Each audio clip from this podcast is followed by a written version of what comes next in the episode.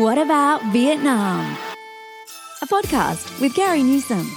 The series where Kerry talks with travellers about their experiences and adventures. Find out more about Vietnam from the people who have actually been there. What about Vietnam? Whether it's adventure, exploring the culture and cuisine, shopping, or just soaking up the sun.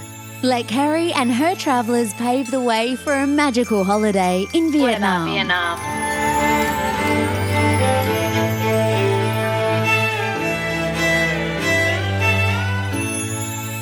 Xin chào and welcome to What About Vietnam. Before I jump straight into the show, I just wanted to bring to everyone's attention that there's been uh, some really big news, really big, exciting news about the visa situation to enter Vietnam. As from the 15th of August, you will be able to extend your stays quite dramatically. So the typical e-visa up until this point has been uh, for those countries that it applies to, you would only be allowed 30 days. That will be extended to 90 days as of the 15th of August. Uh, I'm going to put detail of the website that you need to go to, which is the regular, the most authoritative website to use. And I use that, uh, sincerely in the sense that it's not a service provided website. It is in fact the immigration website uh, to apply directly to the Vietnam Immigration Department for your visa. Uh, so you pay the the minimal fee, and uh, you know I've been doing that for years, and I recommend all my clients to use that website. So that's where the information will be at present. Uh, on my last check, just the last couple of days, it's not been updated to reflect this new change. But there's also significant changes to the countries that have been outlined as uh, being waiver free. So up until this point, those countries would have 15 days in the country that they could come and visit and not have to pay any visa or, or, apply for any visa status at all. That has now been extended to 45 days. But all the detail will be on the website. The news has really just only come out of the last five days. And, you know, I'm talking to you on the 30th of June. So please check out the website, uh, whataboutvietnam.com as, as soon as the full information has been released Vietnam, I will make sure I put that on our website. But today, uh, I'm very excited to have Simon White on. Now, Simon's been doing business and visiting uh, Vietnam over the last 15 years and certainly has a similar love of Vietnam. He's been going back and forth. I think he said he had something like 60 trips over 15 years. He says that he's traveled uh, extensively across the country. Uh, by car, by rail, by bus, by boar. And he just loves the experience of the country, its food, and immersing himself in local culture and local traditions and just, you know, musing through the country and really meeting people and doing all sorts of fun things. He's a fun guest. He's got some great insights into some places I've wanted to talk to uh, you about. And they're places like Phan Thiet, which is very close to Mui Ne. We have discussed Mui Ne uh, before on the program, but uh, we're doing this show really with a big focus on land transport. And so we're going to be talking about train travel primarily. And that's um, using the reunification train uh, from top to bottom and uh, looking at places to visit by train. And some of those are Phan Thiet. Some of those others are like Hue, like Quy Nhon, like Da Nang, Hanoi, and of course, Ho Chi Minh City. So sit tight. It's a really jam packed episode. Uh, Simon is wonderful at just giving his insights and experiences at a very street level, a very immersive level where he likes to, you know, get out and mix with the locals, uh, in the cities, in the country areas and really enjoy the street food, enjoy the different traditions and the nuances between the North and the South. And I, I think he's going to give you some insights that uh, might help you make up your mind as far as whether you want to do your hops around the country or even mix up your hops around the country between train or whether you go by plane uh, to visit some of these places as um, they're all interesting. But how you get there is, you know, all part of that journey experience as well. Without further ado, let's bring on the very learned, very talented, very interesting, very fun guest, Simon White.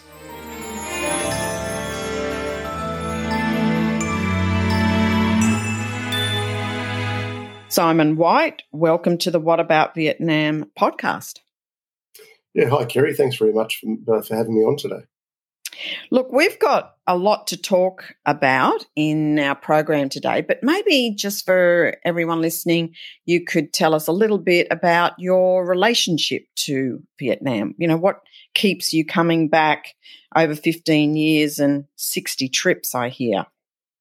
Yes, thanks, Kerry. Look, I've got a bit of a, a long term love affair with Vietnam, uh, mostly around business aspects because I'm the president of the uh, Australia Vietnam Business Council in Queensland and also AusCham Vietnam's representative in Queensland. I'm on the advisory board of the Australia Vietnam Leadership Dialogue, and I spend a lot of time in the business aspect of Vietnam.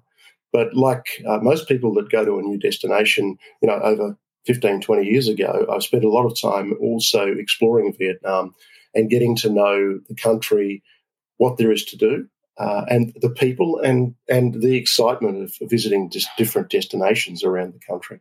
I think uh, the reason I keep going back is, is there's always something new to explore. There's new flavors. I say, don't just say that from a food point of view because we all know Vietnam is a food destination. But there's new flavors in what's happening with Vietnam and how it's growing up as a country, uh, 100 million people as of a couple of weeks ago. And uh, also the differences between the, the metropolises of, you know, of Ho Chi Minh City and the differences between that and, uh, and uh, Hanoi. And what happens all the way in between and all those amazing places and destinations and the, uh, the amazing country areas with, where you're back to, to feeling like you're in the Vietnam of 30 or 40 years ago.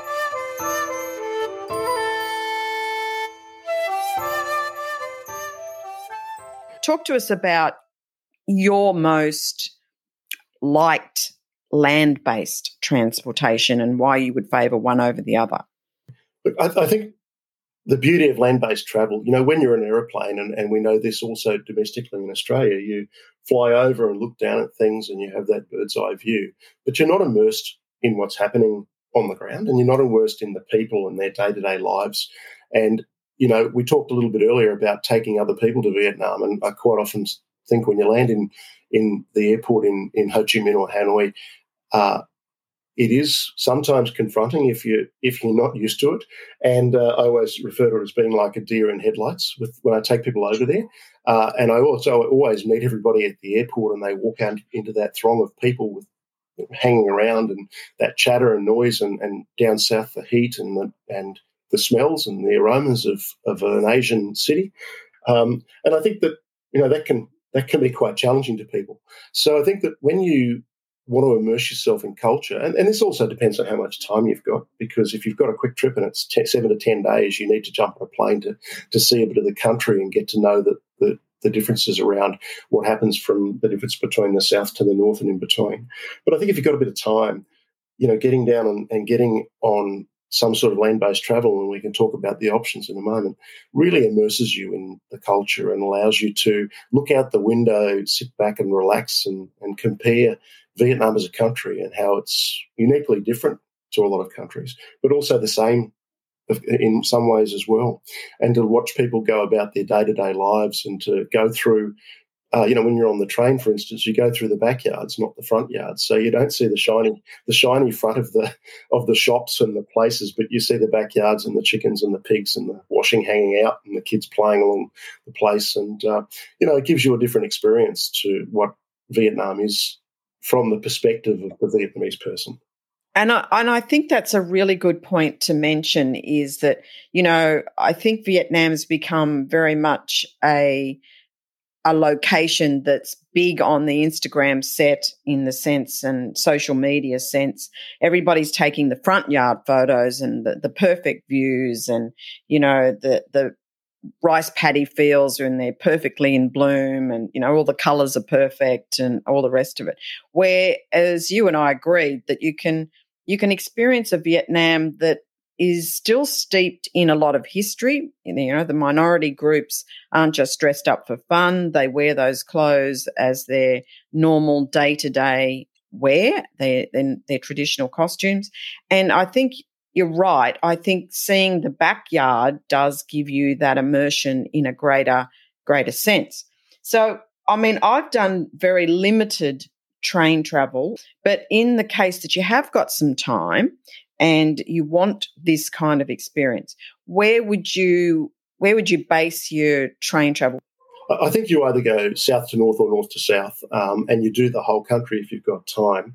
You know, the, the reunification uh, train line, which you know was was basically rebuilt after 1975 to reunify the north and the south, goes from Hanoi to Ho Chi Minh, goes you know all over the country through all the major central towns. Uh, it's an amazing trip. Uh, you know, you can get a sleeper. It's cheap. Uh, I won't say it's luxurious, but it's air conditioned and it's uh, and it's presentable and it's clean. So I, I think if I was to choose any mode of ground travel, as though I love getting on, I love getting on a motorbike and I love getting in amongst it in Vietnam because then you feel the energy and those sorts of things. Unless you're experienced on motorbikes and you don't have kids, uh, it's not safe mode of transport. Correct. Especially, especially on the highways. You know, unlike Australia where we sort of, uh, although motorbike riders will tell you otherwise, we're fairly observant of the rules. Uh, the smaller you are in Vietnam on the roads, uh, the less important you are and therefore motorbikes, you know, aren't, aren't very important. So if I was in a city area, I wouldn't ride a motorbike. But in the country areas off the main roads and highways, I love getting on a bike and going for a ride. And I'll put my, my son on there with me and we'll ride around the regional roads because the traffic isn't an issue.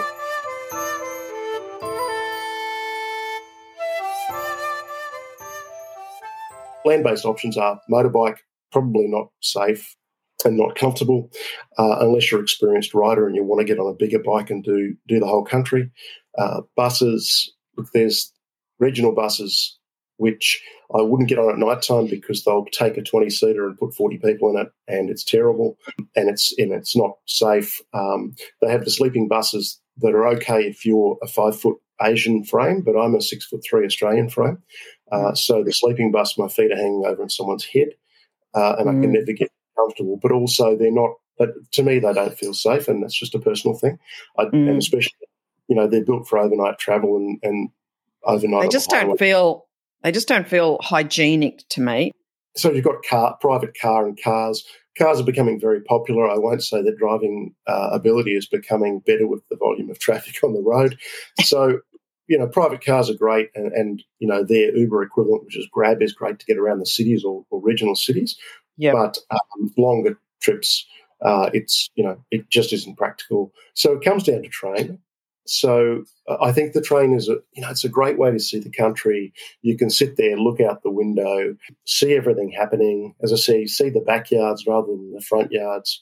Watch watch yourself go through you know rice paddies and mountains and mountain trails along the coast and back in through little towns and cities and just just look at the country that's growing up around you. Um, and it's a, it's an amazing way in any country to travel, but certainly Vietnam. And I think the other thing with trains is I think they're pretty safe. They don't go that fast. So, you know, so anything that does go wrong, there's not a lot that can go that's going to happen. Not a bullet train. And I think that there's a comfort and a personal space. We quite a, the three of us will travel, and what I'll do is I'll book. I'll actually pay the extra the extra bed in a sleeper when to make it four, so you have your own cabin. It costs yes. about twenty dollars for a trip, so it's not expensive.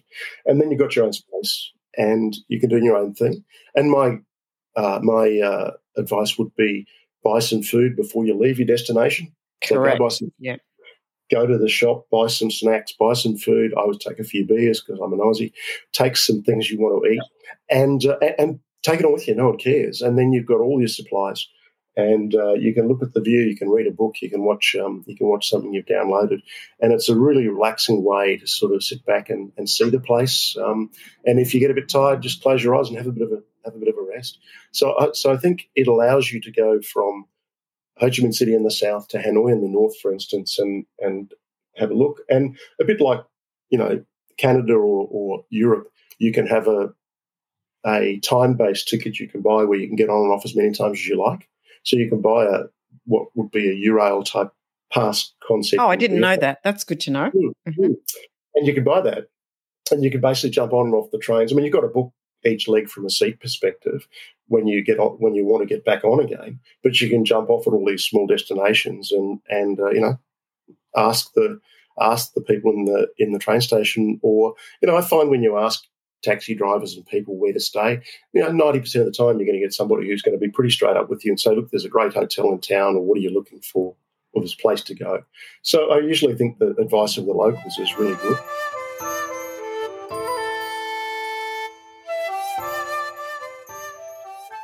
So, so if you went, for instance, from Ho Chi Minh City going north, I would recommend that people need to stop in places like Phan Thiet uh, which is also Mui Ne, which is you know the, the, the, famous kite surfing beach of days gone by, the Fairy Creek or whatever. The Fairy Fairy Stream, yeah.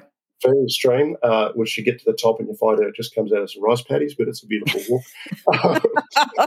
yes. Clean, clean thing, but it actually just comes off the runoff from the rice paddies and the farms.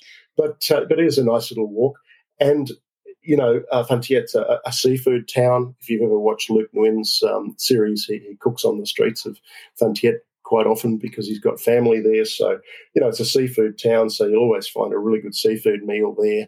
You know, I went to, actually went to a seafood buffet there last when I was there in December last year.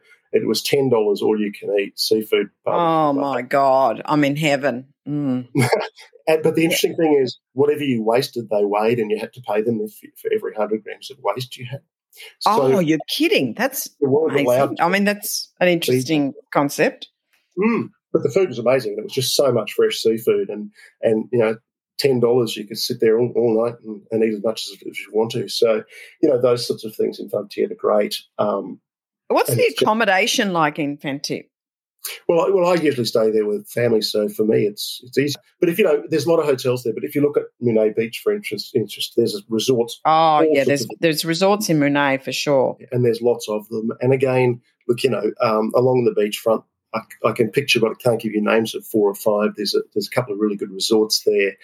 You know, I'm not a I'm not a five star resort golfing resort traveller, so they're not the pick for me. I'm more of a get down amongst it, you know, sort of person. So for me, I'm more of a sort of three star. As long as I've got a clean bathroom of my own, I'm happy. So for me, it's about sort of casting around and looking at what options there are and uh, what's interesting. And places like Have just a good feel about them. And again, it's a safe town if you like to if you like to ride a motorbike. You know, just be careful if you're not licensed in riding a motorbike in Vietnam. You don't have a license there, then you are going to have insurance issues. And mm. I would never recommend anybody go there without having a license to ride a bike because I, I do know of a guy, a European guy, who had a uh, with his girlfriend had a motorbike accident. She was killed, and he was put in jail for seven years uh, oh, because he hadn't no license. And this is many years ago. So yeah. you know, it's one of those places. But uh, Phan Thiet's a beautiful place to stop. It's on the train line. Uh, it's you know it's hot, but it's near the beach, and uh, you know it's it's a great dest- lesser known destination. Uh, and, and Beach was very very popular, of course, with the Russians for a long time, but not as much these days. Uh, but the, the money going into the resorts there from an investment perspective means that the opportunities to to stay there, you know, the opportunities of accommodation are uh, are increasing all the time it, I'm really glad that you've covered off um, Phan Thiet because it's an area I don't know as much about. I've got a girlfriend, Vietnamese girlfriend of mine, who who's just moved back there with her family because her family uh, own farmland there, and they they're doing farming in dragon fruit. So uh, I, it's a place I want to go to when I when I visit next time.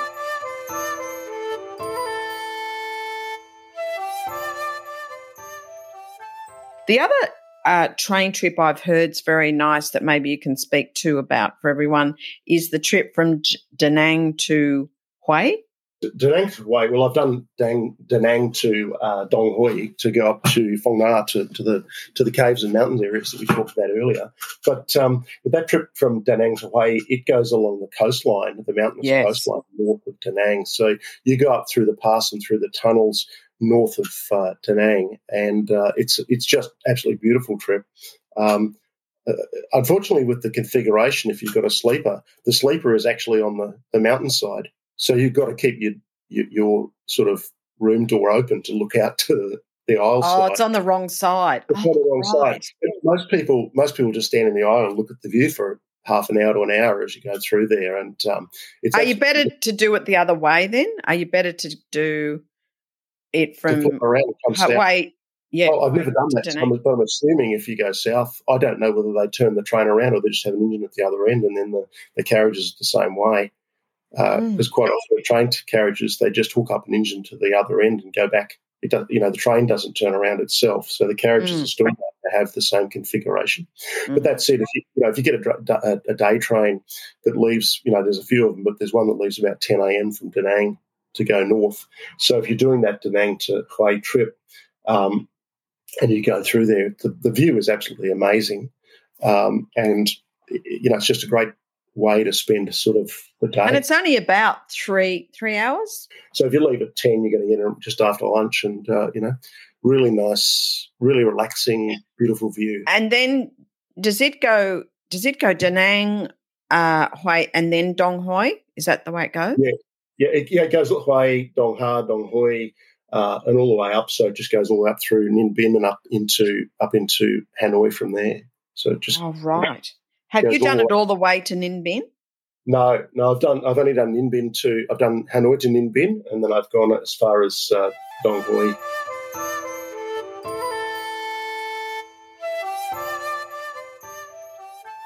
Well, there's two trains that go to Quy Nhon now, isn't there? There's the new Vietage Yes. through the Anantara Group.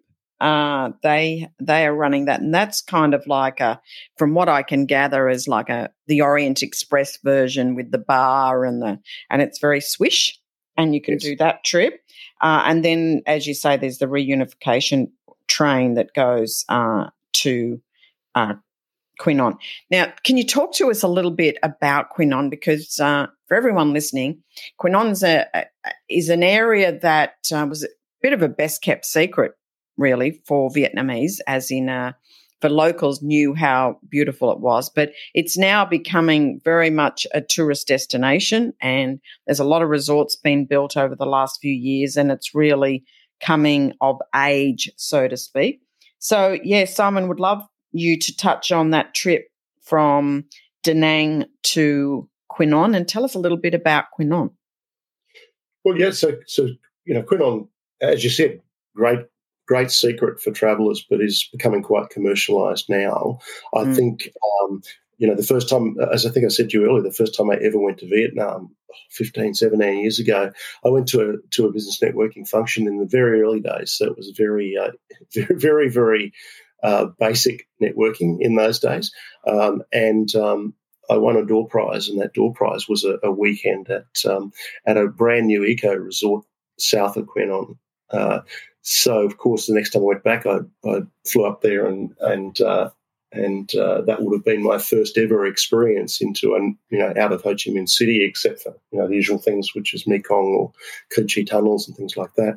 So it was my first sort of outside of Ho Chi Minh experience, um, and it was quite. It was a very very high level resort, but it was quite a remote destination. I remember getting in this, um, getting met at the airport in this beautiful brand new Land Cruiser with white leather upholstery, which I really didn't in there, um, and um, taken on a drive about an hour south of Quy Nhon into uh, out onto this peninsula on these dirt roads where there was this brand new eco resort where there was six villas and personal butlers in each room and your own little pool and your own beach hut uh, with personal staff, and um, you know you pick up the phone and the butler came running. I, I remember picking saying, uh, "You know, it's lunchtime. Can we get something to eat?" And the butler brought the chef down to the room, and he Oh, said, gosh. "He said, oh, we've got some. Uh, we, overnight, we bought some. I think it was sea bass or something off the um, fishermen out the front because you can see all the little fishing boats, little round fishing boats out in the bay." Um, and then next thing, this whole fish arrives that's been done with rice with rice paper uh, and and you know vegetables and, and herbs and things to, to roll with rice paper. You know, so it was an amazing resort. It was being run by a young twenty five year old Swiss graduate American guy graduating. Absolutely amazing young guy. Um, growing all their own vegetables and, and, herbs. Just, you know, beautiful resort. And they had their own fish farm as well across the hill. And I remember going over for lunch and sitting on the dock at the fish farm, choosing your fish out of the fish farm. I don't know what happened to it. I'm assuming it's still there, but I had never heard about that resort again. And everyone keeps saying, oh, it must be a sixth sense, but it's not. It's um, It was independent. But, uh, you know, Quy Nhon area is absolutely gorgeous to look at. Um, it's, it's a beautiful beach area. There's, uh, there's it's, it's quite remote. And I went back there again about a year ago, just just under a year ago, and uh, for a different reason, and and stayed in town and had a look around. And it's it's it's, it's like a mini Da Nang. It's probably like Da Nang was fifteen to twenty years ago. Okay. Uh, where you know before the masses of beach resorts and um, you know uh, explosion of tourism. So it's a beautiful place to go, a little bit off the beaten track. Is there a lot to do there? Oh, there's heaps to do. Look, it's like everything. There's islands off there too, so you can explore. That. You know, you can go boats. Yes. The island. There's snorkeling. There's um, there's just beaches you can go to. You know, when I go over there, I quite often take my own mask and snorkel. I don't take flippers and things because it's too much, but I take my own sort of bit of snorkeling stuff to have a look around. You know, as you know, Karen, a lot of places in Vietnam, you know, you might see one fish and it's scared because it's, you know, there, there is issues with fishing out the place a bit. Um, and uh, there's not yet a realization about ecological tourism or ecological management of tourism in mm-hmm. Vietnam and areas. Uh, and Halong Bay would be an example, you know, a beautiful place, but, you know, you go in the water and, and you, you won't see a fish. So, uh, you know, it's one of those things that needs to be worked on in Vietnam is the, the, the management of the environment alongside tourism and business. Yes. Um, and I know there's a lot of work being done on that space and, and a lot of uh, environmental management uh, in in corporate business around other things like packaging and things that the rest of the world are working on. But I think when you go to those places, you know, one of the detractors that needs to be worked on, if we can talk to some of the little the, the little quirky things, is just the amount of um, you know, floating floating rubbish and yeah. things like, yeah, and uh, and how that detracts from those beautiful places. I saw one recently on. Uh, on a on a Facebook group around Vietnam, and it was this beautiful place with all these beautiful seaweed beds and people taking selfies standing on the seaweed beds. And my comment was, this, this is a beautiful place, but it won't remain beautiful if people don't preserve it. If they keep standing on the, the seaweed beds taking selfies, they're not going to be any beauty for anybody else to share. So, you know, you get these amazing places, but I guess the, you know, how are they going to be managed and maintained as, as from you know, eco perspective. The challenge between you know fish farms and tourism and and uh, the understanding of you know maintaining beaches and dealing with rubbish and packaging and things is still a challenge in a lot of areas, unfortunately. And I think it's it's a point that we need to raise, and you know, it comes up intermittently when I'm talking to various guests uh, about rubbish management, around waste, around seeing it uh, I guess the tourist footprint and and the impact it is making on the environment uh, with plastics and all the rest. It it is uh, some circles that I I mix in in, in Vietnam tourism etc. Do tell me that they're aware of it, they know about it, and there's a lot of working group parties that are trying to engage with professionals and people that are specialized in this to come up with solutions. Uh, I think the sad part for for me and for everyone listening about this is that some people will then kind of uh, dismiss Vietnam in the sense because that they haven't addressed it at this point and it doesn't look great and it can put them off the whole scene. But I I guess if I if we could kind of put it in the context that you know Vietnam is growing at such a rate and speed that I think it's having trouble keeping up with itself. And, you know, certainly with, you know, 60 or 70 million people uh, in the domestic travel market, I'm feeling their footprint just as much as my own as a as a foreigner. And I I think there's there's going to be a lot more said about this and done about this in the future. But I just hope people can say, look, yeah, it's not great. It it needs to be addressed, but don't dismiss Vietnam because in some of these locations, it isn't well managed at this point. So it's kind of a work in progress, for, for one of a better description. You know, I had some interaction with one of the municipal councils in a major city during COVID to introduce them to the head of uh, the UN Environmental Waste Council and things like that to to help them you know, they're looking, they're seriously looking at these things. I think there's not yet a societal awareness of, I'll just, you know, I'll just chuck that plastic bag down into the area at the back and it doesn't really matter, you know. There's still, Yeah.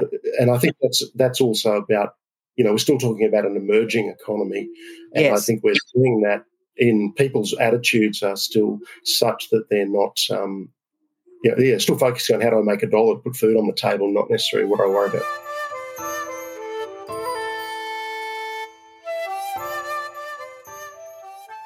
Just one of the other areas that uh, I wanted to talk about was uh, Hue.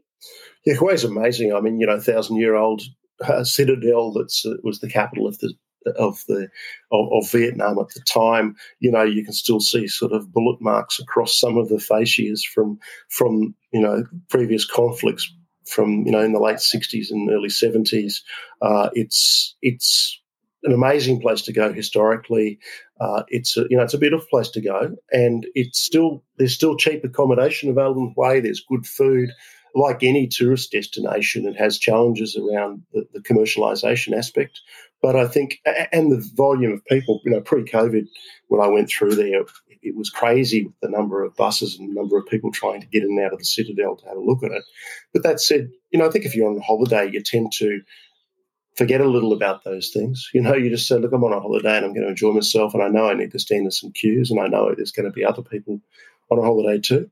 So I think if you put that aside and you're not trying to rush, you can have a great time wandering around in uh, Hue. And uh, you know, we talked a little bit earlier about the the, the different, um, you know, the different empires that have been through Vietnam or what is now Vietnam over the years, and there is, you know, there is history across Vietnam where in places like Hue and in um, Son, which is south of you know south of Da Nang, where there's history there that's being worked on and, and explored to look at how that has developed the culture of the people that, and their belief systems and their family cultural values that you can experience when you go to these places.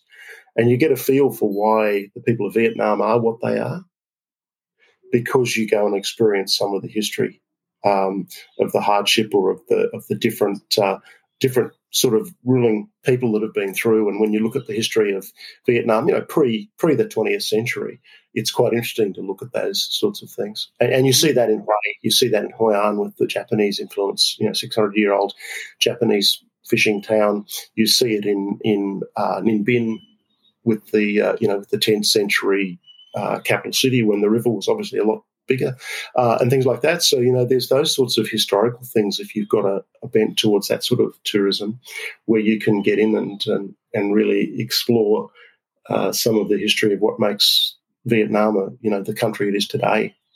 Yeah. And the people that is today and the influences from north to south, just how different they are, how it influences the food, clothing, you know, their farming styles, their eating styles, their So socially, they're different people. You know, people used to say to me, which you know, everyone says it. Do you what do you prefer? Do you prefer Ho Chi Minh or Hanoi? And I used to prefer Ho Chi Minh because the people were a lot more relaxed in the south. Mm, I'm finding that the people in Hanoi now are becoming more relaxed because they're becoming more used to Westerners, you know, and tourists and, what they need to do. We're, we're certainly talking about the old town Hoan Kiem area um, in that conversation. But um, and and Ho Chi Minh is becoming now a major high-rise sort of city with developments, and um, there's a, there's a swing. Um, although you know a lot of people in the south will tell you otherwise, but I do feel there's a lot more embracing of uh, of tourism and people in the north now, and um, uh, more acceptance and more openness and more smiles and more friendliness than there was uh, ten plus years ago. absolutely. Absolutely. Simon, I'm aware of time, so I'm just wanting to wrap up if we we may. Uh, do you have any last kind of comments that you'd like to talk to, you know, just around our main focus at land based travel?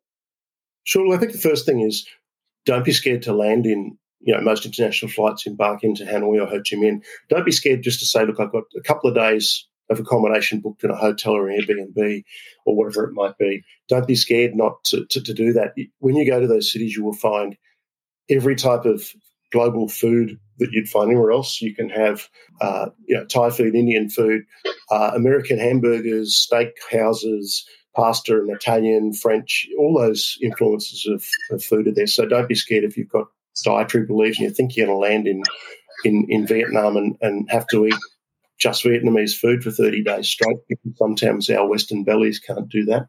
Um, so I think we've got to be cognitive that it is that they are international cities. So everything you need is there. Um, you know, you've probably touched before in other in other podcasts around things like you know medical services and insurance and all those things. But you know all those services you need are going to be there. Uh, my my recommendation to people is also get yourself a local SIM card. I always have a I have a Vietnamese SIM card. I put in my main phone, so I've got all my all my data based stuff. And then I put my Australian SIM card in a secondary phone so I can still receive texts and phone calls from Australia if I need to from a business perspective. But I, I have a local SIM card, I put it in my Australian phone, and then I'm internet connected to all the apps and all the travel apps and all the things like that. Um, you know, get on to, you know, without advertising, get on to Grab before you go and set up your Grab account because Grab is the way people get around if they're not using Absolutely. Taxi. Swear um, by it. It's just it's just your Uber equivalent. It's the same thing. Uh, it's a fantastic service, and don't be scared to you know to grab your water bottle and go for a walk. I spend a lot of time in Vietnam when I'm between work engagements, walking around the places I'm in. It doesn't matter where I am, but certainly in the cities. And I just say, look, you know, especially post COVID, when I was there last year in May and then again in June and then you know, September and October and December, I spent a lot of time just walking around, not in the middle of the day when it's 36 degrees, but in the evening. Uh, and, and I just put a shorts t-shirt and, and, a pair of joggers on, and I just walk up and down the streets and say, what's new, what's closed, what's not there anymore, and, and get a feel for what's going on in the city, get into the vibe, walk down the back alleyways. You know, the, the, the best places in the in that you're ever going to find in those places are the back alleyways of the cities. And you know, once again, that's that's another good point that you brought up. You know, I think Westerners have been trained, or from a societal perspective, you don't go down alleys. You know, like the you know alleys are dangerous, and and that because I know just recently in Ho Chi Minh City, I was taking my sisters down this uh, alley and they're going, Kerry, do you really know where you're going? Like, you know, we love you and all the rest of it, but seriously. And I'd go, now look, just trust me. And sure enough, we'd go down this alley, and the next thing we're going up these stairs, and then, you know, we're in the Catinat building, and there's beautiful boutiques and coffee shops, and all all of this kind of going. Little coffee, little little uh, courtyards with trees and light food. Absolutely, uh, absolutely. And I think, yeah, and and you know, I know time constraints, but look, the other thing is get out of. Ho Chi Minh is district based like Paris, so District One. Uh, yes. You know, get out, get out of District One, go to, you know, don't go to necessarily District 5 for the backpack area is not the only place to go, but you get out of those places, go out into District 3, District 10, whatever it might be. Have a little bit of a wander around, start in the daytime to make yourself feel comfortable. And, you know, you'll find things like a whole street of plumbing supplies and a whole street of coffee and a whole street of kitchen supplies. And, and, and it's amazing to get into those places. And that's why I say, again, grab, because you can get grab motorbike. Yeah. If you want to put your, they have a second helmet, whack it on, sit in the motorbike and say, yeah. Uh, I did this in Hanoi with some friends one year. I had 10 friends with me. We got, we just walked down the road. We got 10 grab guys. We said, how much for four hours? Take us around town. And they took us all over town, ended up being six hours. We went to an amazing restaurant that you never find unless you're a local for lunch. Yeah. Um, we, you know, you just saw all these things that you wouldn't see by going down all the back alleys and they stopping and and the experience that's the experience of Vietnam. It's not sit in my international hotel and talk to other travelers while I have an air conditioned buffet breakfast. You know, it's it's you know uh, when I stay in Vietnam, or stay in Ho Chi Minh now, I stay in an Airbnb apartment where I now know the guys that runs it, so I talk to him directly. It's a two bedroom apartment. It's in an old alleyway. I have ladies who have got five or six different choices of, of dish all day, every day down downstairs as I walk out with braziers. I've got a coffee shop on the same floor. Uh, I've got a Japanese restaurant downstairs. I've got a pizza place downstairs. I've got, you know, a noodle place around the corner. I've got anything I want within a hundred meters. But I'm, I'm a part of Vietnam's ecosystem. I'm not sitting in an international hotel in a dog box room that's decorated like every other hotel in the world. And I walk out of my room and, and I've got 50 stairs up and down, so that's okay. But I'm walking up and down with the locals who live in that apartment block. Yeah, and and I think if you want to feel like you've been to Vietnam, that's what you've got to do. Um, sure. I think I think a lot of people do stick with their favorite brands in hotels, and and they want that luxury experience, and you know that sensory overload for some is just a little bit too too much to take on.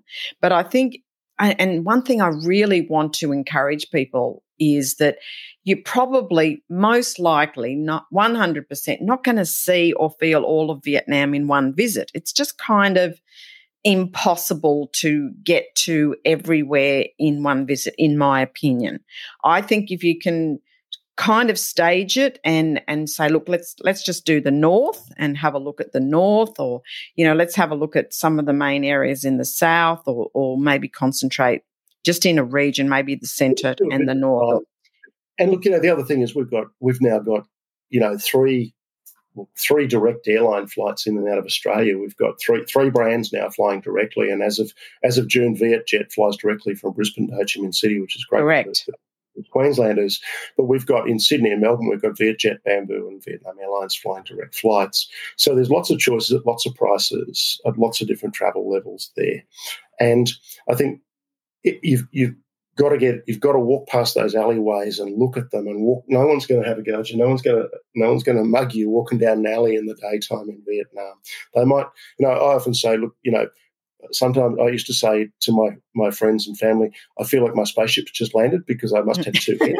One day look at you, but that doesn't matter. You know, I just smile and I walk down and I find the best places. I found some amazing little bars, amazing coffee shops, and little restaurants there's one place I go to in, in off Pasteur in Ho Chi Minh City, and I walk up four flights of stairs past people's washing in apartments and outdoor kitchens to get yep, to this little to find restaurant. it. Yeah, yeah, it's amazing. And the feel of those places is, you know, look at the steps, and, and people have been walking up and down those steps for a hundred years. Yeah, you know, know, with their lifestyles, and you look out across the, the, the, rooftops and the, the, chimney stacks and the hot water systems and the cats. And, you know, I remember being in Hanoi one morning, a rooster's crowing next door, next to the hotel on the rooftop, and there's a cat on the other side and two dogs barking. And, you know, it's, it's being amongst that stuff that makes Vietnam different than Australia.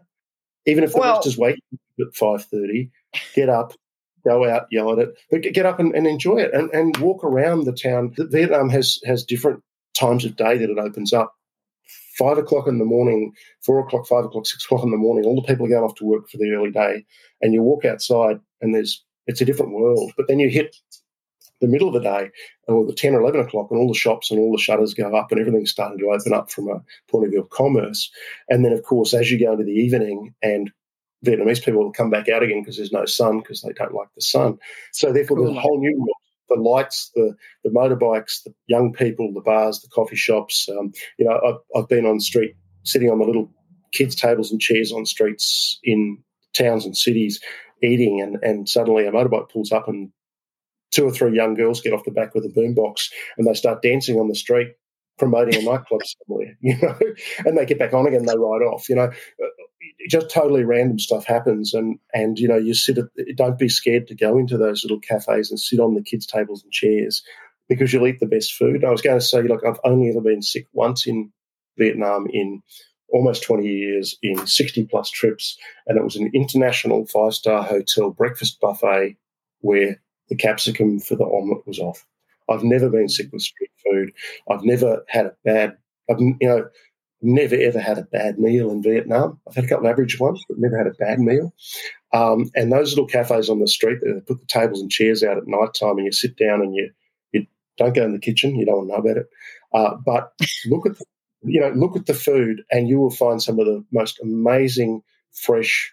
Food. And and you know pre Vietnam, I would never have eaten snails. I would never have eaten duck egg embryos. I would never have eaten goat's goat meat barbecued and all these other amazing things. But when you start into those sorts of food in Vietnam, right now I'm salivating in my mouth thinking of going back to eat Vietnam.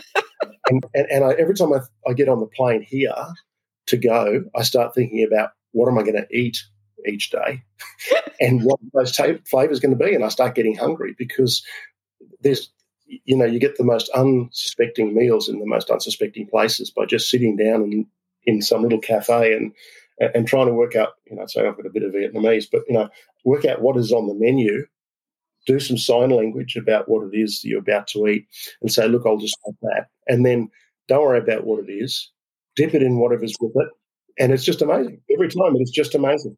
Uh, oh no, and that's into Vietnam, and, and, and ask the, the young kids will come up and they'll say, oh, yeah, go get me a beer, will you? And they'll go across to the shop and buy a beer. come back. Uh, you know, I remember sitting on the beach in Nha years ago. Lady came up with you know the stick across her shoulders with two pots. Uh, she had she had lobster with her son.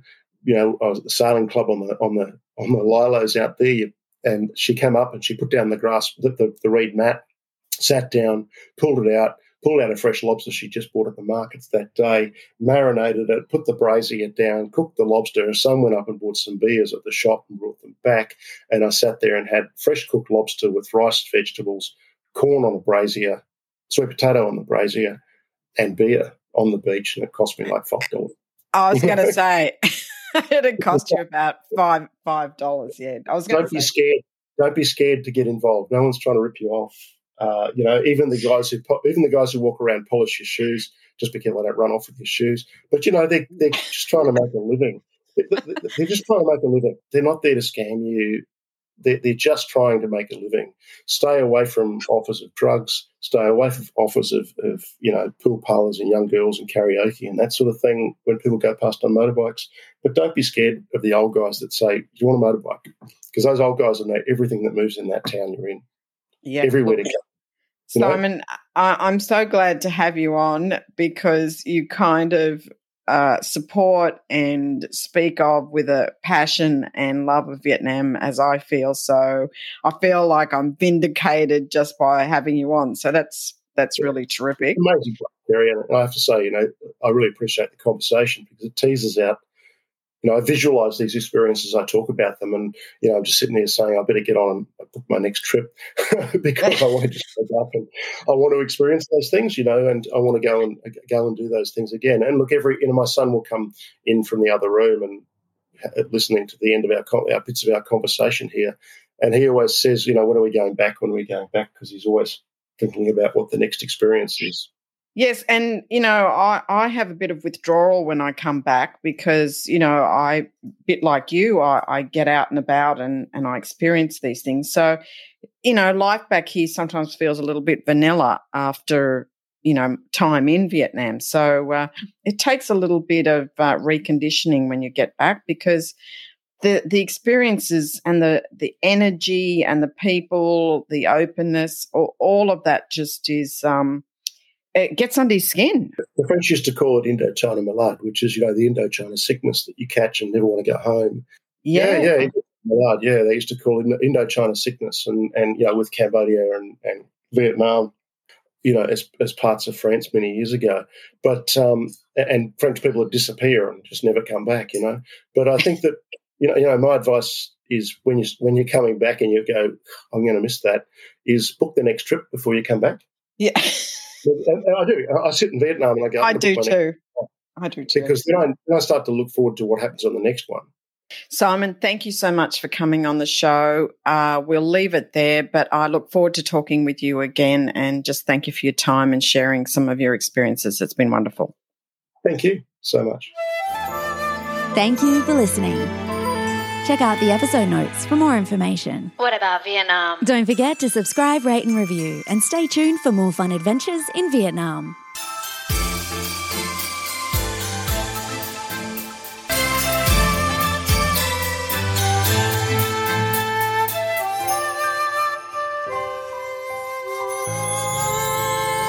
What about Vietnam?